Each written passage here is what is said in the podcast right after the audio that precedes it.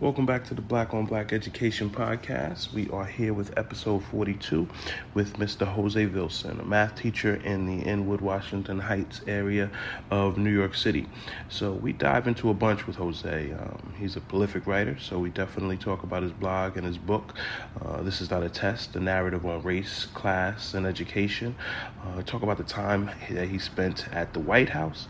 Um, we dive deep into um, the COVID 19 crisis and how it's affecting um, black students as well as uh, the current environment we're in around Black Lives Matter um, and the protests and search for racial justice in our society. Um, we definitely enjoyed talking to Jose. He has uh, some brilliant perspectives, and uh, we know you will too. So, with no further ado, let's get into it. Hello, hello. Welcome back to the Black on Black Education Podcast. Um, as always, we get started by letting our guests um, introduce themselves to the listeners. Who are you? Where are you from? What do you do? And why do you do it? My name is Jose Vilson. and before uh, the school year, I was a veteran math teacher in the Inwood, Washington Heights area of New York City. Um, and in addition, I am the executive director of EduColor, an organization dedicated to race and social justice issues in education. Um, I've also done any number of things here and there, including the author of This Is Not a Test, a new narrative on race, class, and education. So, um, done a little bit of this, a little bit of that, but I'm really proud of being a father and being a husband as well. And I think that's that's the core of everything. So, I'm blessed to be doing any of these things. Oh, love it, love it, love it. So we're gonna get back to EduColor. We're gonna get back to the book. We want to get started by talking about that. I mean, from since the the the pandemic started, we have not been able to have an episode without talking about COVID nineteen in some capacity, um, and so and then we also haven't been able to really have a have a conversation without the reinsurgence of Black Lives Matter and what that is doing and how that is affecting the education system, um, and particularly affecting low income communities and communities of color. So, um, in the last six months or so, how has your work changed? Well, more than anything, I think um, it's really been a dramatic shift in terms of thinking about the inequities that exist within our system. Those of us who've been attuned to it knew that the inequities were dire, they were serious, and they were, um, frankly, racist. And um, when we started moving into this emergency uh, I'm calling it disaster distance learning because that's the only way you can call something like this. Um, I kind of revealed to a lot of people how deep these inequities were, whether it would be the uh, serious lack of technology, to the Wi-Fi, to um, the health security or insecurity for so many of our kids, and the um, health insecurity. So, uh, those of us who are more familiar with like what's happening nationwide, we recognize that schools are the, the last and most enduring social safety net we have. In other quote unquote high performing countries, for example, like it doesn't matter whether or not you go to school, you still get food, you still get uh, health care. That's not the case here. Here, you know, our schools do have too many of those services where so many of our blackest and most vulnerable children need to survive. So for me, I feel like it's changed a lot of what I perceive in terms of um, the inequities, but being able to articulate those things in more clear terms. So that's been me.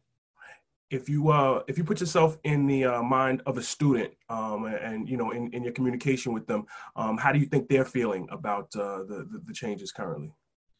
There's at least there's a billion different ways that I know my students are thinking about this, but there's a couple of things that I'm very confident about.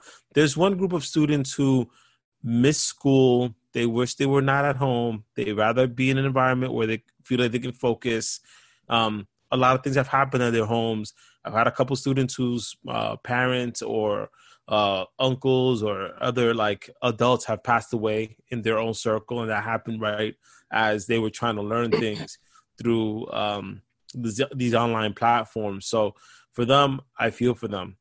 And then there's the other folks who they feel like they're happier having been at home because they don't got to deal with all the things that come with what we consider school, whether it be, you know, teachers coming at them for whatever reason or having adults consistently like being on top of them for any number of reasons to um and across the country I would say there are students who are like uh, these racist ass teachers, pardon the language, but it's just facts. Like, mm-hmm. there's any number of students who I know just said, "Give me the assignments, I'll do the work, I'll watch your videos, and you know, I hand them in on time, and that worked for them.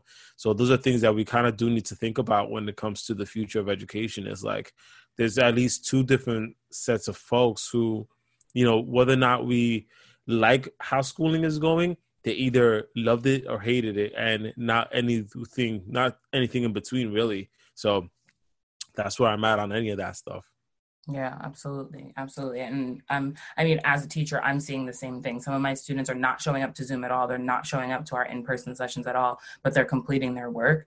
And it's because they felt like they needed to have that more independent study and being able to do things more on their own. And then, just like you said, there are some students who are like, there's no point in coming. I don't get it when you say it online. I, I need to be in the building. It's not enough time. I don't understand what's going on. And so I just don't show up. Um, and so I, I completely get both both ends of the spectrum. And I feel for students because for me, I was in college last semester. And when this happened, for the first like three weeks, I didn't do anything because I was just so overwhelmed by like the consistent change and the expectations for my professors. So I completely um, understand where they're coming from. For sure. And so we'll take that and kind of move, um, switch gears and move into EduColor. I want you to kind of just give folks an idea, um, a robust idea of what you do um, with that work and how uh, folks can kind of learn more about it?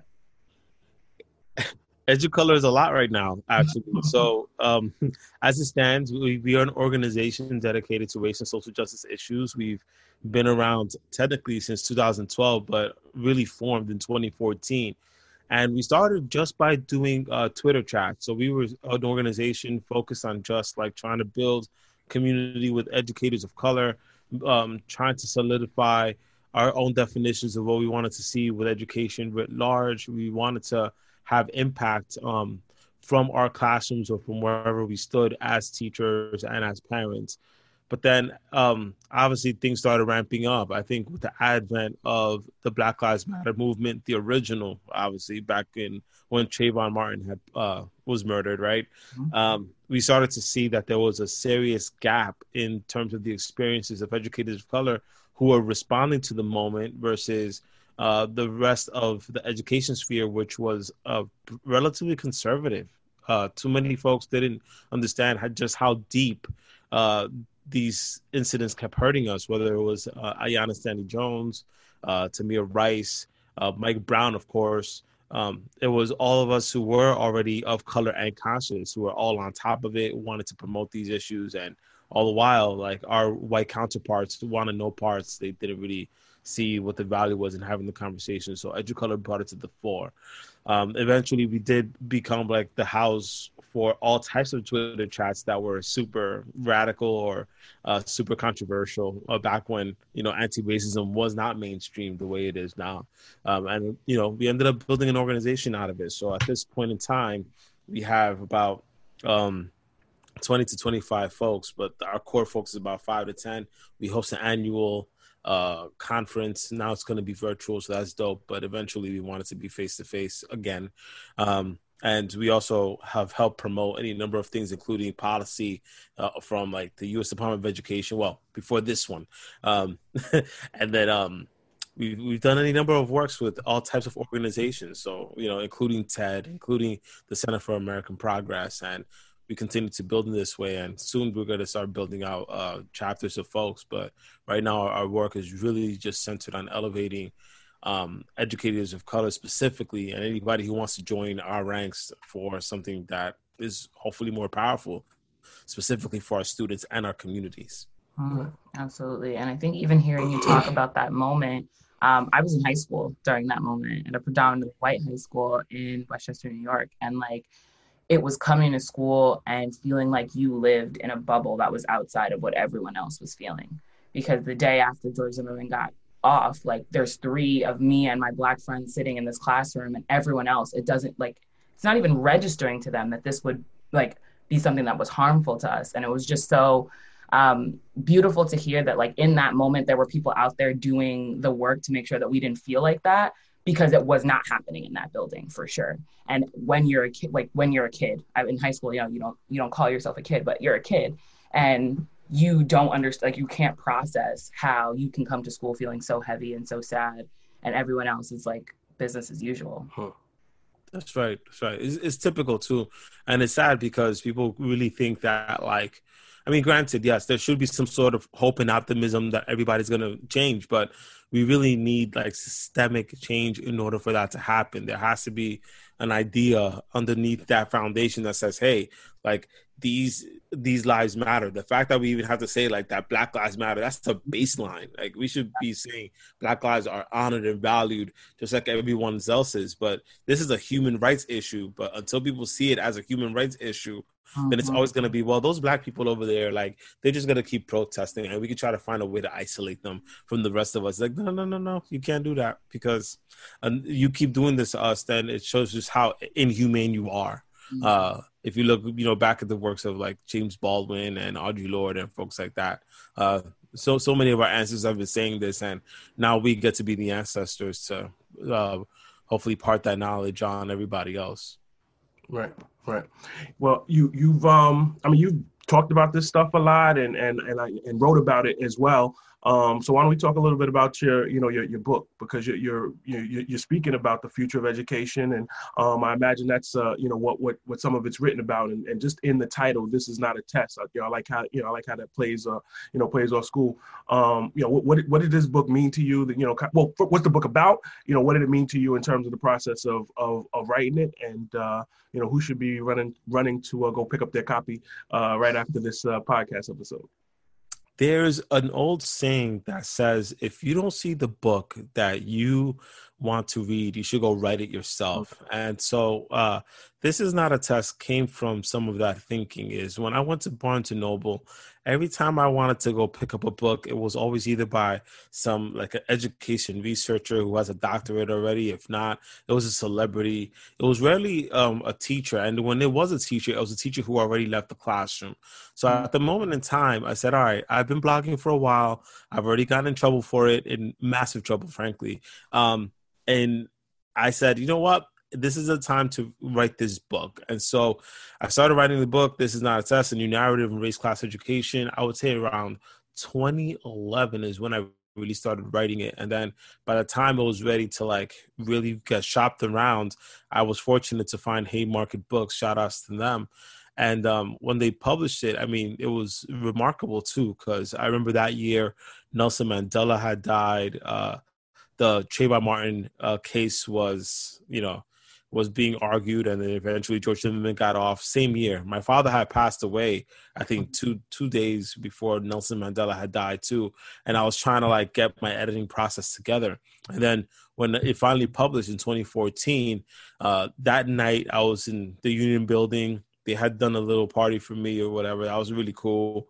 And then the morning after, I was going to the White House to go talk to Jill Biden, and um, and Arne Duncan. So like my trip had been really amazing in that sense. Like that book really took me places. Um, but you know, to the content itself, you know, some people what people don't get is that when it comes to like authors of color specifically, like I feel like I had to tell a part of myself in order for me to get the trust of the reader to fully understand where I was coming from when I went hard on issues of race and education and class, right? Mm-hmm. So that whole first section is pretty much about my life story. And this life story, by the way, being connected to so many life stories of our own students, and then eventually becoming, you know, the teacher and the teacher leader and the person who is the vocal advocate for so many of us. Um, and at the time too, like there had been at least 10 really popular books, including mine. But out of those 10, you take away the ones that were from journalists and the teachers who had left. There was this one book about the teacher who stayed in the classroom, and that book was mine. So, um, up until that point, I was, was super proud of myself for having stayed in the classroom and written the book because so few of those books are out there right now. Yeah. Right we, we can't let you get away without telling uh you know what you, you mentioned in your blogging that you got in trouble come on man you got you got you got to share what that looked like Well, I mean, again, a little, a little background. Uh, I, you know, I, I'll tell you that the Bush Bush the second, his administration really made me a super hardcore activist in that way, and so um, I started finding out that there were electronic means of getting my message out, and that was through blogging.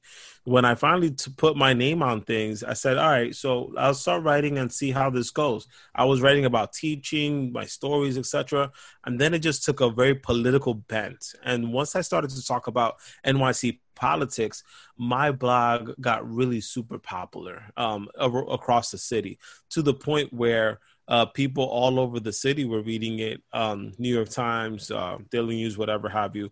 But then little did i know that my employer was also reading this blog mm-hmm. and um, once they started reading it they were not very happy with what they had read about themselves. So um, long story short they blocked they blocked my blog from every single computer in nyc department of education and and talk about like 1.1 million students 34,000 uh, teachers etc doesn't they blocked every single computer from my blog except the ones in the central offices where I was told directly by some of them that they either loved to read my blog or they loved to hate to read my blog. So um, when I was in conversation with people, like they, you know, give me that funny energy, like they be funny style. I'm like, yo, you don't even know me like that, but apparently they did because they've been reading my blog for all those years, and they weren't happy with how I received their policies. But I was like, ah, like at least you felt something. That's good. Um, but that's how I got in trouble, more or less. And it really was blocked for about ten years. Only recently did like they finally say, all right, take the block down because it's different, different set of folks in charge now. But yeah, I, I started feeling it, and in any number of ways. Uh, anonymous letters sent to my, you know, sent to my school, sent to my email, um, and of course, whenever I would be in common spaces with, you know, different leaders. Oh, you're that blogger guy. I'm like, oh yeah, I'm that blogger guy, and now I'm that author guy too. So, as y'all would say, on period. On period. period. We, I mean, we definitely. I mean, it, it, shows bravery. You know what I mean? And and and the fact that you were doing this, um, you know, kind of before now that it is, there's kind of cachet about it, and, and everybody's you know doing it and speaking it, and you you were you know kind of ahead of your time in that. So you know, salute to you in that regard. Um, you, know, you mentioned a couple of you know going to the White House. You know, why don't you dig into that a little bit? What was that about? How did that invite um, work out? And and you know, are there still connections to the you know to the Bidens and the and the Arne Duncans of the world. That's hilarious. So um, the way that went down was interesting because you know I got asked by a couple friends if I was able to just take off one day and you know go over there because they I guess they wanted my voice to be in that space. Um, normally, at that time, it felt like you know the, a lot of white teachers got to go, a lot of the teachers of the year got to go, but never folks who you know were doing work, uh, critical work, right, to go into that space. So when I accepted it, I did not know what was going to happen. So like I'm on I'm on an Amtrak. Must have been like five six o'clock in the morning. Um, I rolled out of bed. I said, right, I'm in here. Let's go. So I'm in my suit, like just tired as hell because I've been mm-hmm. teaching. I've been going hard, and you know, I said, all right, I'm going to get in this. I'm going to do this. I get over there and it's just a it's a weird scene. For one, like I I had a hard time even just getting into the building because they saw my ID, but apparently I hadn't cleared something. And I was like, see, this is what happens when you're an activist, right? Like, you know, you start getting on lists. But eventually they let me in. And, you know, I Obama was actually in that in the White House and everybody was watching him like leave. But you know, I didn't get to actually like meet him, meet him because like he was on a plane to some emergency that had happened. But everybody was just just the watching, just him being watched was a spectacle alone, right? So I got to see a little bit of the White House here and there. I got to see some of like the places where people convene, but uh, immediately we got ushered out because we had to go meet with Arne Duncan, with uh, Joe Biden, I, and this is um, you know, then now hopefully the next first lady, right? Um, what was fascinating about that was like I was literally sitting in Joe Biden's seat. Like he has his own off he had his own office at the time at the executive building, which is like the building to the side of the White House, right? And I'm sitting there. Everybody's like, oh, you know, they're chatting in the other tables. I'm like, you know what? Let me just take fancy pictures. Oh, yo, y'all got to take a picture of me sitting right here. And all of a sudden, like everybody just stands up, and I'm like sitting there, And I'm like, why is everybody standing up? Like, I know I'm special, but y'all ain't got to do all that. sure enough, there's this like six four white guy that passes to my left, and I turn around. I'm like, oh. So I start getting up. He's like, no, no, no, that's fine. Like you could just, it, it looks good on you. And I was like, Arne Duncan? Okay, like we're doing this now. So, you know, I stand up, I go to my proper seat. I said, all right, that was good enough. That was funny. But I got to go back and, you know, ask questions. But it was dope because, you know, like at the time, I had, again, I, I'm still known as that guy who brings right. up the issues people want to like ask about testing and all that. I said, all right, that's cool. But I got a real good question to ask him. One was about teacher leadership, which he tried to answer well, but you know, Congress wasn't really helping them out in terms of, you know, the funding and everything. And one was about the um the diversification of the teaching profession. And I think that's where he's like, I don't really have answers for that. I'm sorry about that, but I don't have answers and I want to be, you know, better about that. And once I heard that, I said, Oh, so I'm getting a real Arne Duncan here because he had answers for everything except for mine. And mm. that told me everything I needed to know. Um, and of course, Jill Biden was cool too. Like she's dope. Um, she has a she, she's got a fire under her belly. I felt that. Um, and she was still teaching too. So good on her. But um, the experience was real dope. We got some pens. We got some like uh, Barack Obama M and M's. I think it was. um, so overall, just you know, it was a good experience. Um, but hopefully, hopefully, Hmm?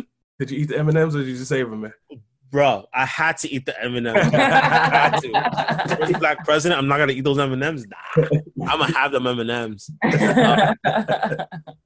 But to your question too, right? Like there's all this talk about me being the next U.S. you know Secretary of Education because of a, a blog that came out on Forbes, and then like I responded to it, and everybody's like, "Oh yeah, like he'd be great." I'm like, "Don't do this to me, y'all." Like, I, like I would love to take that on, but you know, if I had a vote, I do have my own reservations. I think Linda Darling-Hammond would be great. I think um Pedro Noguera would be excellent. I think there's any number of people who like are prime time ready. But if I ever got a phone call, I'm picking that up. Like I'm in there. I'm putting in the work, but not it wouldn't be for me. Like it would be for folks. Like I would be mm-hmm. out there listening and hearing and reporting back. That would be amazing to do. So we'll see. That was so that was met, that was that was Eva's goal at one point. Yeah, and then I got cynical. Wait, tell me more about the cynicism. Yeah, I, I I'm really just in a place right now where working in the traditional system is not something that I want to participate in uh-huh. for a long period of time. Um, I just think that kids need good schools, they need good opportunities, and trying to maneuver through a system that doesn't want that for them is much more difficult than creating ones outside of it. And so um, that's kind of where my where my passion and what makes me excited about the future is coming from this idea that i can create spaces and opportunities outside of a system that again does not want that for you. Um, and so my hope is that you get in that seat and you're able to make me feel um, a way that um, gets me excited about someone in politics that truly, truly, truly cares. Um, but I have not felt that from a lot of folks. And um, I think that both, it's a both and situation. Both, we need to try to work on the system that currently exists, and we need other things um, that'll work for other people. So. I, I feel that a thousand percent. And you know what, what um, kind of made me think about what I would do in such a seat is there's like folks who can move policy and those who can move culture, right? So, for example, like AOC, uh, Alexandria Ocasio Cortez, like she's somebody who people really believe in, but you know, she may move some policy, but her work is really about moving culture and moving the the language, and the dialogue, right? Similarly, uh, those of us who take on teaching, right? A lot of us are activists and we were activists growing up we're activists now and we want to teach to do so right? Because we understand that even if the system won't allow us to do certain things we can have influence in ways that a lot of folks don't if we get to teach right? So I think that inside outside strategy is really where we I think our minds need to be at that hybrid of understanding that we can move a lot of different things even when it looks like the system itself isn't necessarily bending to our will. Like we need to be the ones to if we can't be the the change we have to inspire that change among everybody else and like build those cracks. Because some of the most activist folk, folks i know ended up taking you know positions in any number of white houses or state governments and all other stuff. But because they understand too like you got to be able to move the people but if that person isn't doing what they're supposed to do you got to get them out be that seat and then try to create cracks so the next person can you know go through that door a little easier. So i don't know. It's more complicated i think than what a lot of folks give it credit for. And you know that's not that's not anybody's fault. It's just what it is. But i've learned some things. And when i learned them i said oh like that's a different level of things. Yeah so you, you we you know we're talking about kind of the inside outside game of of uh, you know of, of, school and which one is preferred and which one's better. Uh, recently in the news, uh, I've seen that uh, Bezos is uh, is opening up the Bezos Academy, which is going to be um, a series of Montessori schools. Um, they're starting the first pilot, um, I think, in the in the next week or two. Um, curious to hear just you know your your initial um, thoughts on that, and um, yeah, I'll leave it there. I knew I was gonna get asked that after I got tagged on Instagram. Um, I peeped that. Listen, I think Jeff Bezos needs to pay his taxes. Um, that's what it is. I, I think we need to create a more progressive policy, right, on taxes and make sure that the folks who make the least pay the least and the folks who make the most pay the most. And so we would never have to worry about philanthropy or any other stuff if we just had great tax policy. There are countries out there that we consider high performing that charge about 70% in taxes. Um, and but with that 70%, they never complain about healthcare. They never complain about education. They always have brand new school buildings. They have good highways that never have potholes in them. They got all sorts of social services. So they're like, yo, like you're telling me that if I pay into this system this way, then what I, I get out of this is just everybody feeling healthy and safe then yeah, I'm going to pay that 70%, which is so American about them. So I don't know. Like, I feel like I'm happy for Jeff Bezos on his Montessori models or whatever have you, but I feel like making it under his, I guess, cap is problematic in that it, even still, like it'd be nice if everybody got that. And the way everybody gets that is him not being the first, you know, projected trillionaire is him being like, really strategic about saying I need to pay taxes like everybody else does, not pay freaking zero percent taxes. Like, well, you know who. But anyway, I'm with you, but we'll but, we'll keep going. um, and I think, and I think it no, and I think it's just because again, I think we see consistently these things that people with a lot of money are like, yes, I'm going to do this and fight the good fight, and yeah, but it's like that's in a definition of like what is the good fight. Because if the good fight is hiring a bunch of white teachers and white like uh, higher ups and and you're just making a system outside of the one that exists but that completely and totally works and operates in the same exact way that the other one does ah. what did you do? Right? And so it's it's innovative and it's oh my gosh jeff bezos is doing something with all that money that he's not paying in taxes. Cool. Yes let's give him a high five for it because he's doing it in low, low income areas. Let's test it out. Let's guinea pig these kids. And so to me again am i grateful that people are talking about education and I think that it's important that we increase the educational outcomes of students in low income communities? Absolutely. Mm-hmm. but then do mm-hmm. i also think that we have to be very vigilant about what that recreation looks like. And if it's not recreation at all, it's just picking up, putting up, and slapping another name on it. And and I'm not really into the slapping band-aids and like another name onto something that's exactly the same. So that's that's another level. So I mean, I def I definitely think that um, there should absolutely be a you know a, a healthy skepticism around um, you know him and and and you know kind of kind of what he's done with uh, with Amazon is you know it, it, that's a whole nother conversation. But you know I can go into there's goods and and and, and bad um, parts about that. Um, as it pertains to this education um, component, uh, I'm gonna go ahead and you know like withhold full you know ju- judgment and i'm gonna you know in, in I'm to try to give him a chance. Um, I've been thinking about. I started putting down some notes for like an open letter to you know to him in the organization um, because I think that this is something that um, perhaps they're right now they don't have the right plan.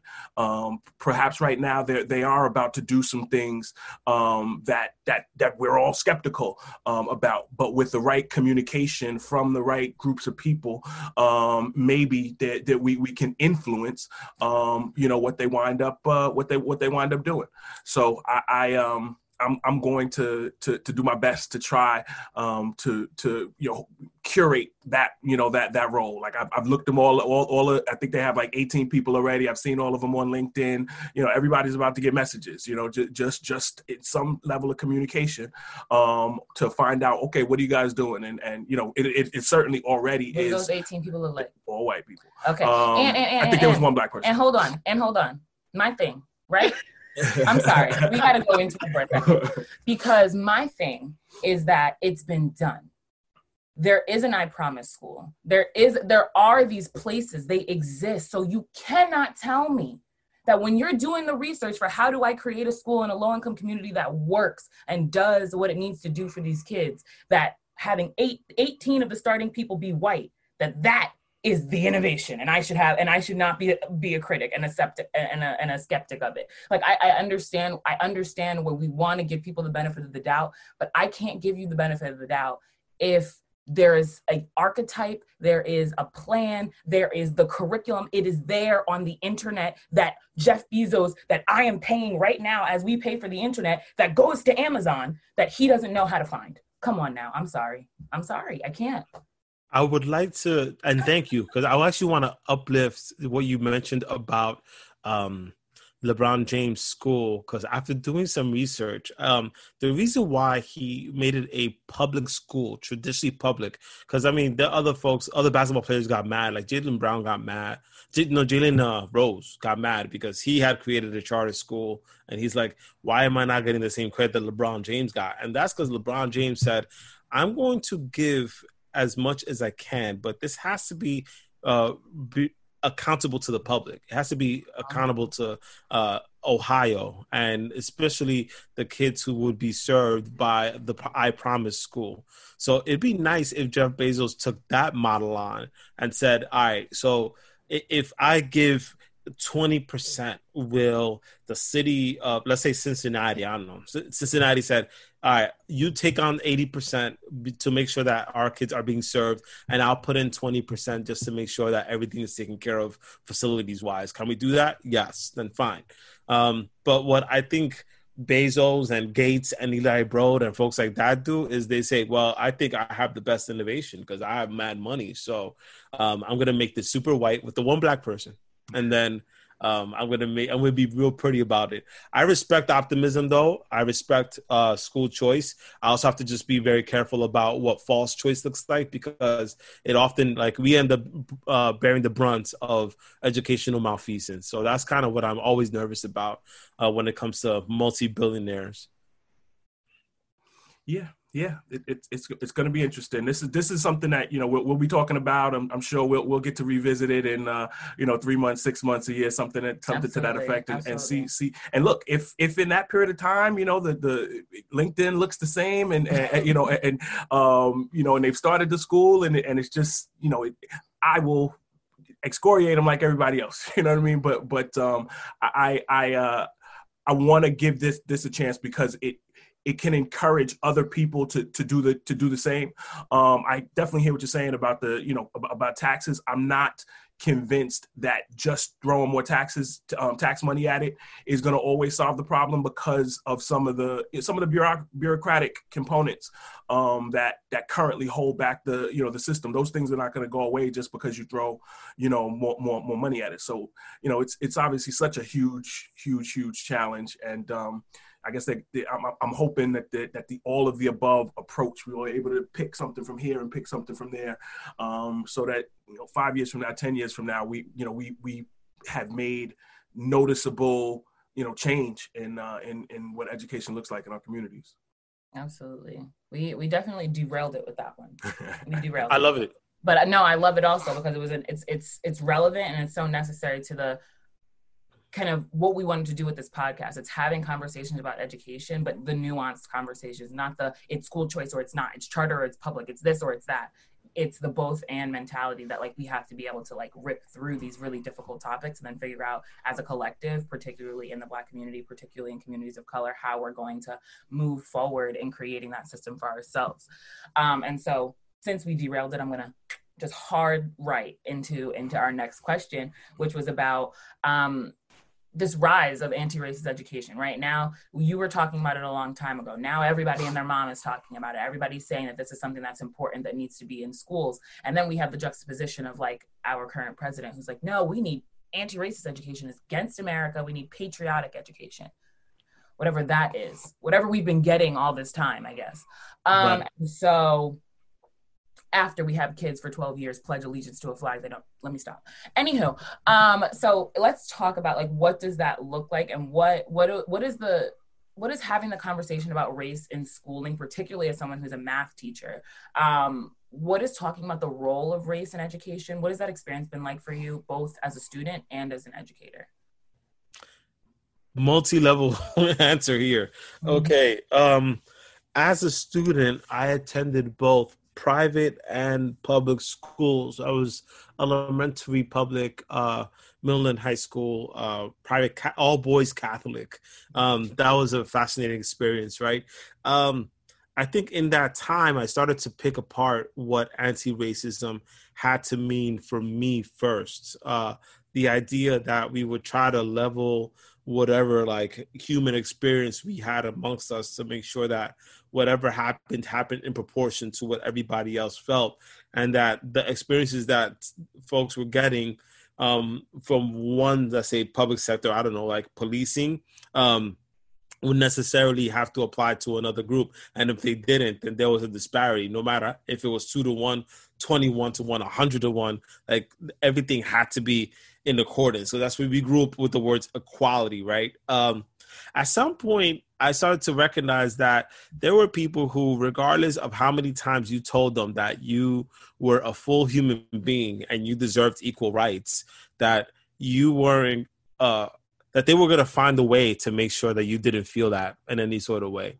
Um, and that's when I said, oh, so this, this like a little game that's being played uh, where you want to talk about implicit bias, but you are explicitly being biased, and a lot of that came through school. So you you you read things like "Things Fall Apart" by Chinua Achebe, right? And uh, praise the ancestor for that. I was reading that in high school, and as I'm reading it, like I wrote a book about basically, uh, excuse me, I wrote an essay about how like not only how wonderful this book is, but how it really talked to me about you know being a black child in the hood and you know what it meant for me to understand um, the impact of slavery upon so many people who look like me. And then the teacher straight up told me to disavow my opinion on what the white colonizers had done at the time um, and of course, this is me in a very white school, a very white staff, very few people I could feel like I could turn to around this issue. Actually, nobody who I could feel like I could turn to. So I just, I didn't disavow it. I just kind of did one of those, okay, like, okay. And so, you know, since then, like I just said, all right, I know what this is all about for so many of our kids. It's like, you can you can explicitly tell people, oh yeah, I'm totally like non-racist and all this other stuff, but you know your actions and your pedagogy and your curriculum tell you the exact opposite. Yeah. Um, even if you think, oh well, you know, you got to take the centrist route and all the other stuff. So much of we we consider the facts aren't just so much about what the facts they are, but also about you know the the facts that we present if all you ever tell people is, well, you know, police officers are supposed to do this, well, let's talk about what they actually have been doing. And if you never talk about what they actually have been doing to, let's say, black kids and to black adults and to any number of people who feel marginalized by uh, what policing has actually done historically as well as contemporarily, then that's an issue.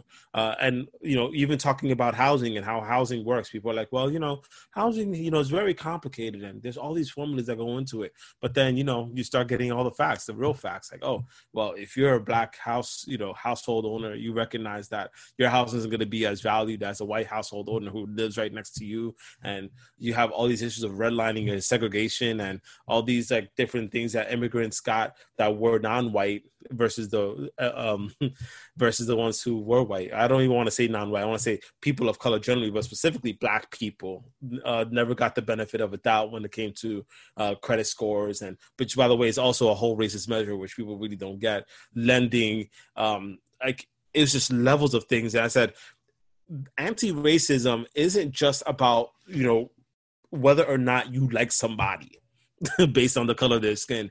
It's a systemic approach to understanding the broad set of experiences that uh, people of color in this country have. And until we can fully, because right now, anti racist pedagogy is, is cute because you could put it on an Instagram post and you'll get a thousand likes. And if you put in Breonna Taylor's name, you may get some more likes. And I'm so happy for you. But then there has to be a sense of like getting in trouble which I don't really feel with a lot of folks. Like they feel, I feel like so many folks are these days.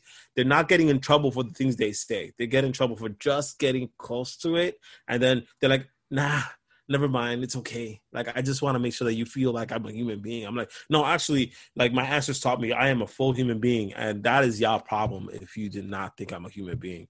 Um, but anti-racism assures me my place in this uh, country in this world. It tells me uh, pretty much i am a black man who is well deserving of all the human rights. And so in my own math class like i walk in there as a full human being and I expect all of my kids to also feel like full human beings, regardless and be, because of who they are, whether they emigrated from Mexico, from uh, El Salvador, whether like they are first um, first um, generation immigrants coming in, whether they're actually native born folks who are coming in directly from, let's say, Harlem, and they're like, that's the only place I've ever lived, the only place I know. You are still welcome in my classroom. That in itself is anti-racist because so many of our teaching, so many of our teachers make kids feel like they do not belong.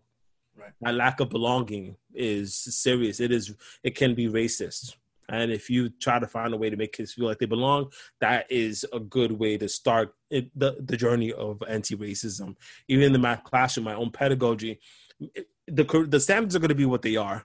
But once I tell my kids, well, you belong in this math in a subject that has often been pushed away from you, mm. that has been stripped from you, uh-huh. that in and of itself can be anti-racist, but it has to be part of the structure of understanding the systemic parts and understanding that the trouble you must get in when you tell people that they are full human beings and deserving of the rights that are endowed upon them by their ancestors and the folks who fought for them. Right. There. Right. I got it off my chest. let's, well, let's let's get a little more off your chest because you know we, we, we're widely listened to, and I think that teacher that you were talking about is probably probably listening somewhere. You know, what would you what would you want to say? You know, specifically to to, to her, um, to you know now that you're you know you're again you're, you're in a position that you know that that she was in. What would you want her to know about what she said? Um, you know, how it made you feel at the time, and and what it might be doing to other kids if she's continuing to do that same type of thing. So he was supposed to be teaching social studies and he was to it's not even so much about being non-biased it's at the very least saying these are my biases this is where i grew up and these are my understandings of the world. I would most definitely take somebody who says straight up like i don't believe in this black life matter stuff. Like I'd, I'd be more comfortable with that than somebody who says well you know i just believe in everybody and everybody deserves and and then all the while you find out that they don't actually believe in everybody like that right? Um i think for me i would want to tell them that you know yes you may have these beliefs but these beliefs do not take away from the facts that are right here and the experiences that you decide to ignore consistently. And then uh, conscientiously ignore about how we feel in this country. When we hear things like being patriotic when we hear things like um, liberty and justice for all when we recognize that uh, the founding fathers of this country uh, whether we celebrate them or not right? And that's a whole nother conversation isn't it? Um, they created this document, this founding document for white male wealthy landowners and everybody else was not included in that document.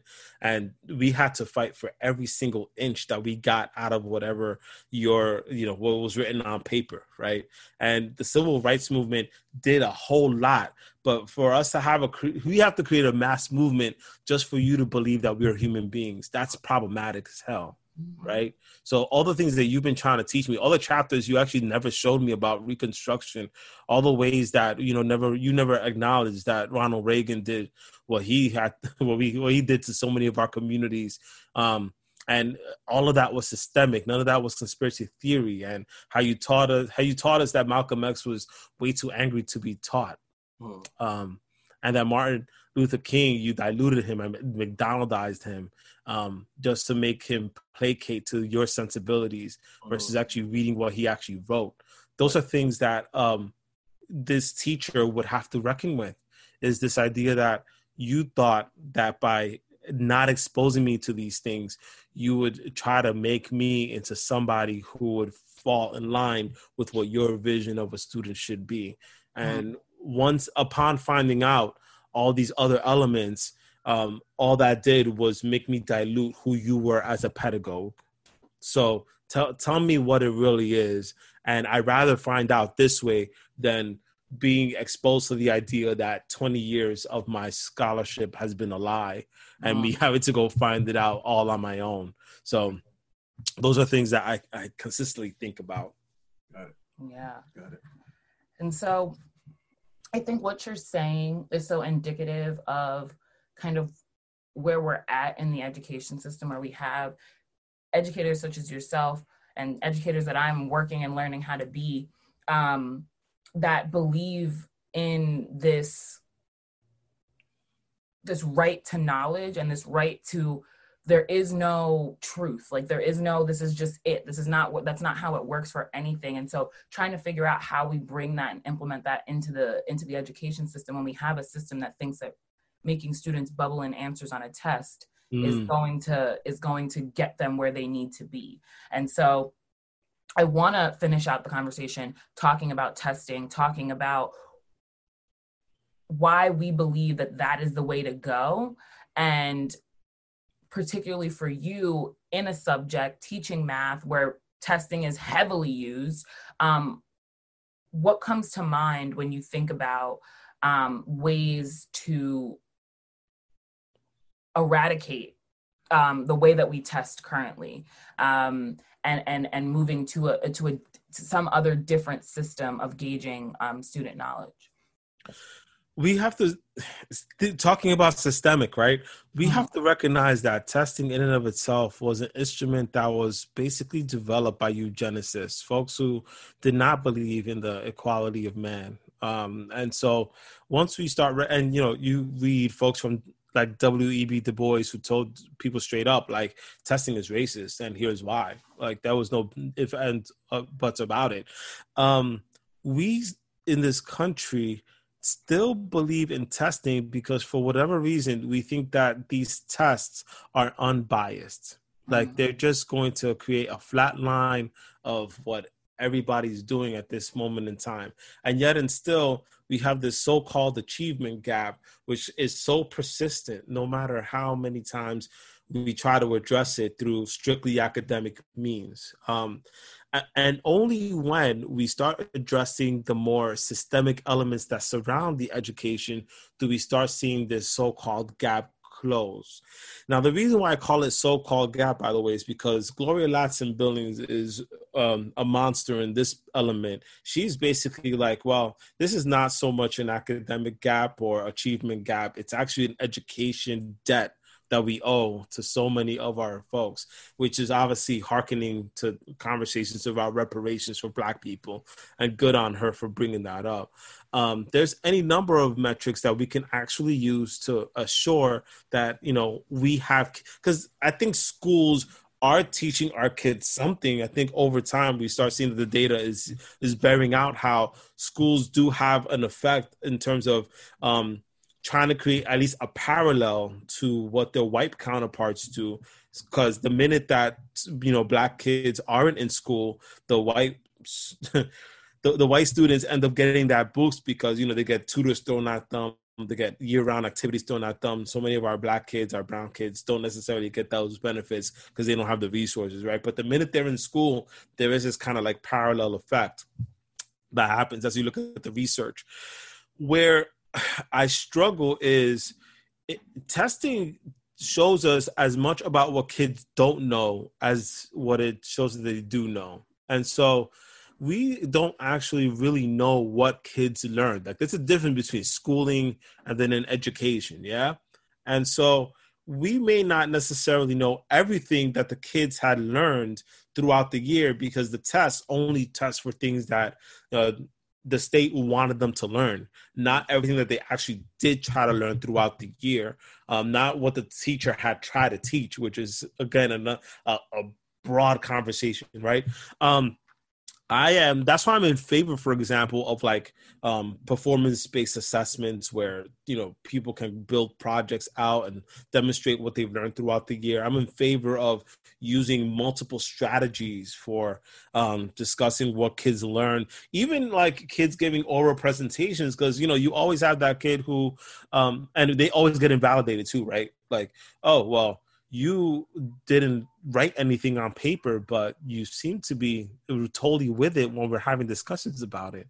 Um, that that never gets validated unless, by the by the way, I should also mention too, when we test students for whether they've learned English, we practice four modalities, right? Reading, writing, um, speaking, and listening.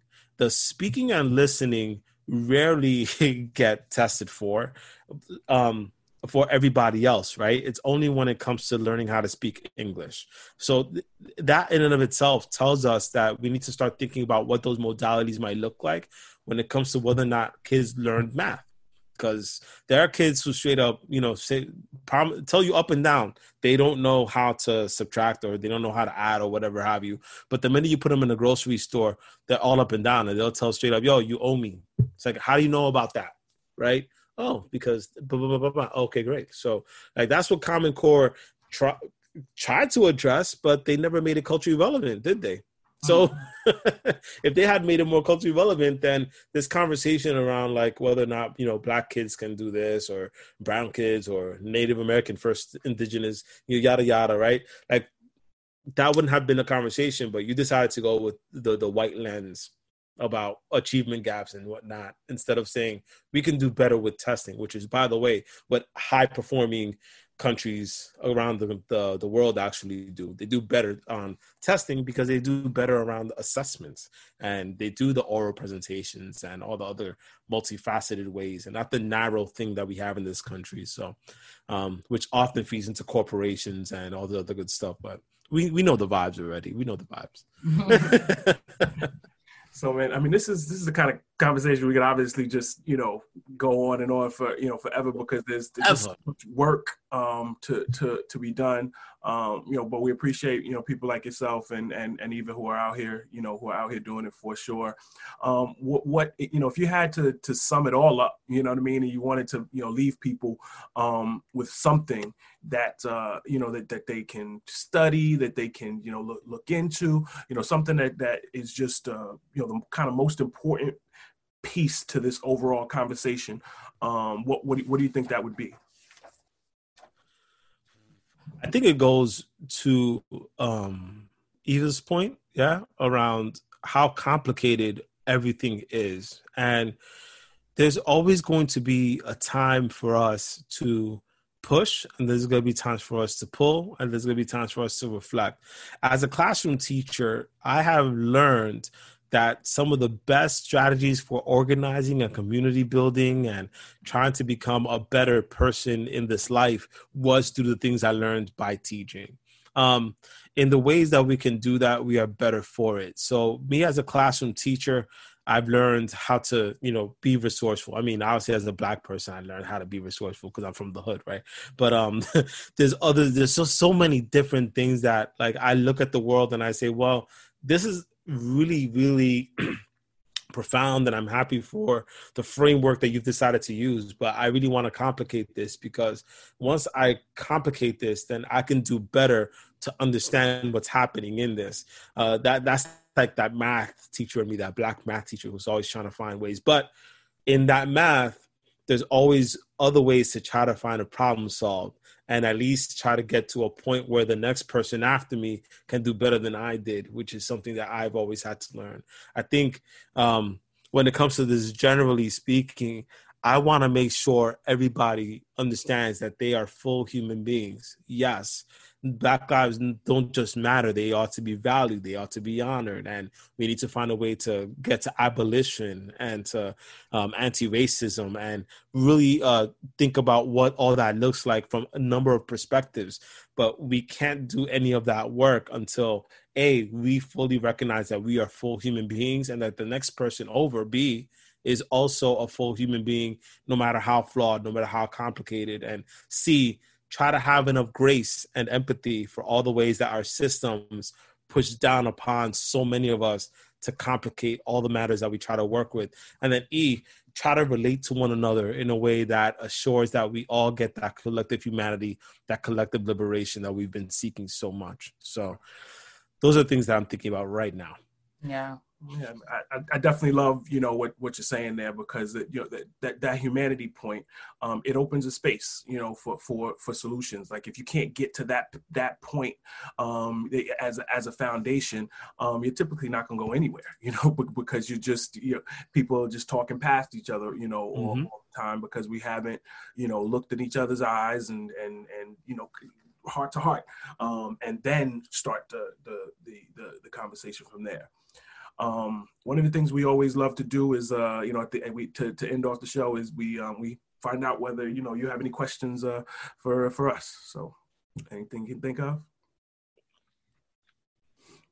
What do you hope to do next with Black on Black Ed? Well, she's the founder, so I'll let her answer, you know. I founded, all right, founder the founder. So what do you want to do next? Um, next it's really just create like it's continuing to create space for conversation it's continuing to um, be able to criticize while also um, loving, right? One of my favorite quotes of all time is by James Baldwin when he says something to the effect of, um, um, uh, I love America so much that I I, I, will incessantly and consistently criticize her. And I think that we criticize the people that we love because we love them, because we want them to grow, we was, we want them to be better. And so the education system has done an insurmountable amount for me. Um, I have always been someone who loved going to school, I have always been someone who loved um, education. And even when I didn't have great teachers, I still loved going to school one for the social aspect two because i like to learn and so i have to give back to a system that gave to me um, by criticizing it incessantly. Um, because there's so i would be in a much different place in my life right now if i got what i needed um, in the k through 12 system. And so i just want to be a part of creating conversation with the already set foundation of impeccable human beings like yourself who are out there like doing the work. And so i just am so grateful being 22 years old my first year in teaching being able to have conversations with people because it's consistently going to make me a better teacher. Um, but in terms of black on black education like i said it's creating space for conversation because the answers a lot of them are already out there. It's getting more people to understand that the answers are already out there. And that's why we like that's why black on black education is the thing, right? We have mm-hmm. a long tradition of black people teaching other black people. And so that is what we just have to continue to do, continue to do that work, and then bringing in our white counterparts who we need to kind of understand these things also, so we can change the, we can do that both and change the system inside and create systems outside. Yes, indeed and I would add, um, you know, that that we are in growth mode. Um, mm-hmm. Um, you know, we, we're um, in the process of, of you know really building out the team. There's you know hopefully an announcement I'll be able to make in the you know in the, in the next uh, you know couple weeks uh, about somebody you know to, to, to help take some of this vision that we have and you know put it into bite size uh, bite size pieces that we can start to you know to, to chew off. Um, but you know we, we really do want to be a, a, space and a stand for for education uh, for for Black and Brown boys or, or, and and everybody. You know, like we exactly. We're get, we're working on Yes, it. I'm Black and brown people. black and brown people. Thank you. Yeah. Um, So, so also LGBTQIA non-conforming Thank- folks, huh? Thank you. yes, That's it's okay. We all got we all got work to do, right? The We're it takes time. So every, I mean, I do it to myself. Sometimes during the events, I'll be like, "Hey guys," or I'll say it in class, and I'm like, "Oh, I'm trying to use gender neutral language." Hey folks, hey everybody, like consistently doing it. So yes, we're growing and learning together. Yes, that, that, that is that is that is the case. That is the case. great. Yeah. Um, you know, we're gonna be looking for some more interns to uh to to to join the team. There, there's like literal, you know, kind of business units that we're looking to to expand out. Um, you're looking for some student leadership. Um, so we might be be coming to you, you know, for that. We think that you know, student voice eh, has got to be, you know, kind of. Foundational Yeah. um, of, of of what um, the transformation of education looks like. So you know what, what what does that look like for black on black education black on black education to help you know guide a, a, a group of young leaders um, to to you know have their own union of sorts you know so that so that a s- group of students get to say you know this is what we need from the from the system um, and that there's as much power or more power in their word than there is in the you know in in, in teachers unions and, and stuff so um, it's uh we got a lot of work to do Big dreams. yeah, big dreams. We got a lot of work to do, um, but we're at it on a uh, on a day to day basis. That's right. Yeah, that's it. We did it. We're hit almost exactly an hour. Um, I'm so excited. This is such a good episode, and thank you everybody for listening. Any any last words, Jose, before we before we end it? yeah, where can people find you? You know, how how do they engage with you? All that good stuff. Twitter at the JLV, Instagram at the Jose Vilson. My website is thejosevilson.com. For more on the Educolor movement, that would be educolor.org or at uh, Educolor MVMT, wherever social media uh, is is there, I guess. Um, I'm sorry, I haven't had my full coffee yet, but uh, in any case, thank you all for having me. Y'all were great. yes. All right. Thank you. Bye, everyone. Have a good one, man. Peace. Take care.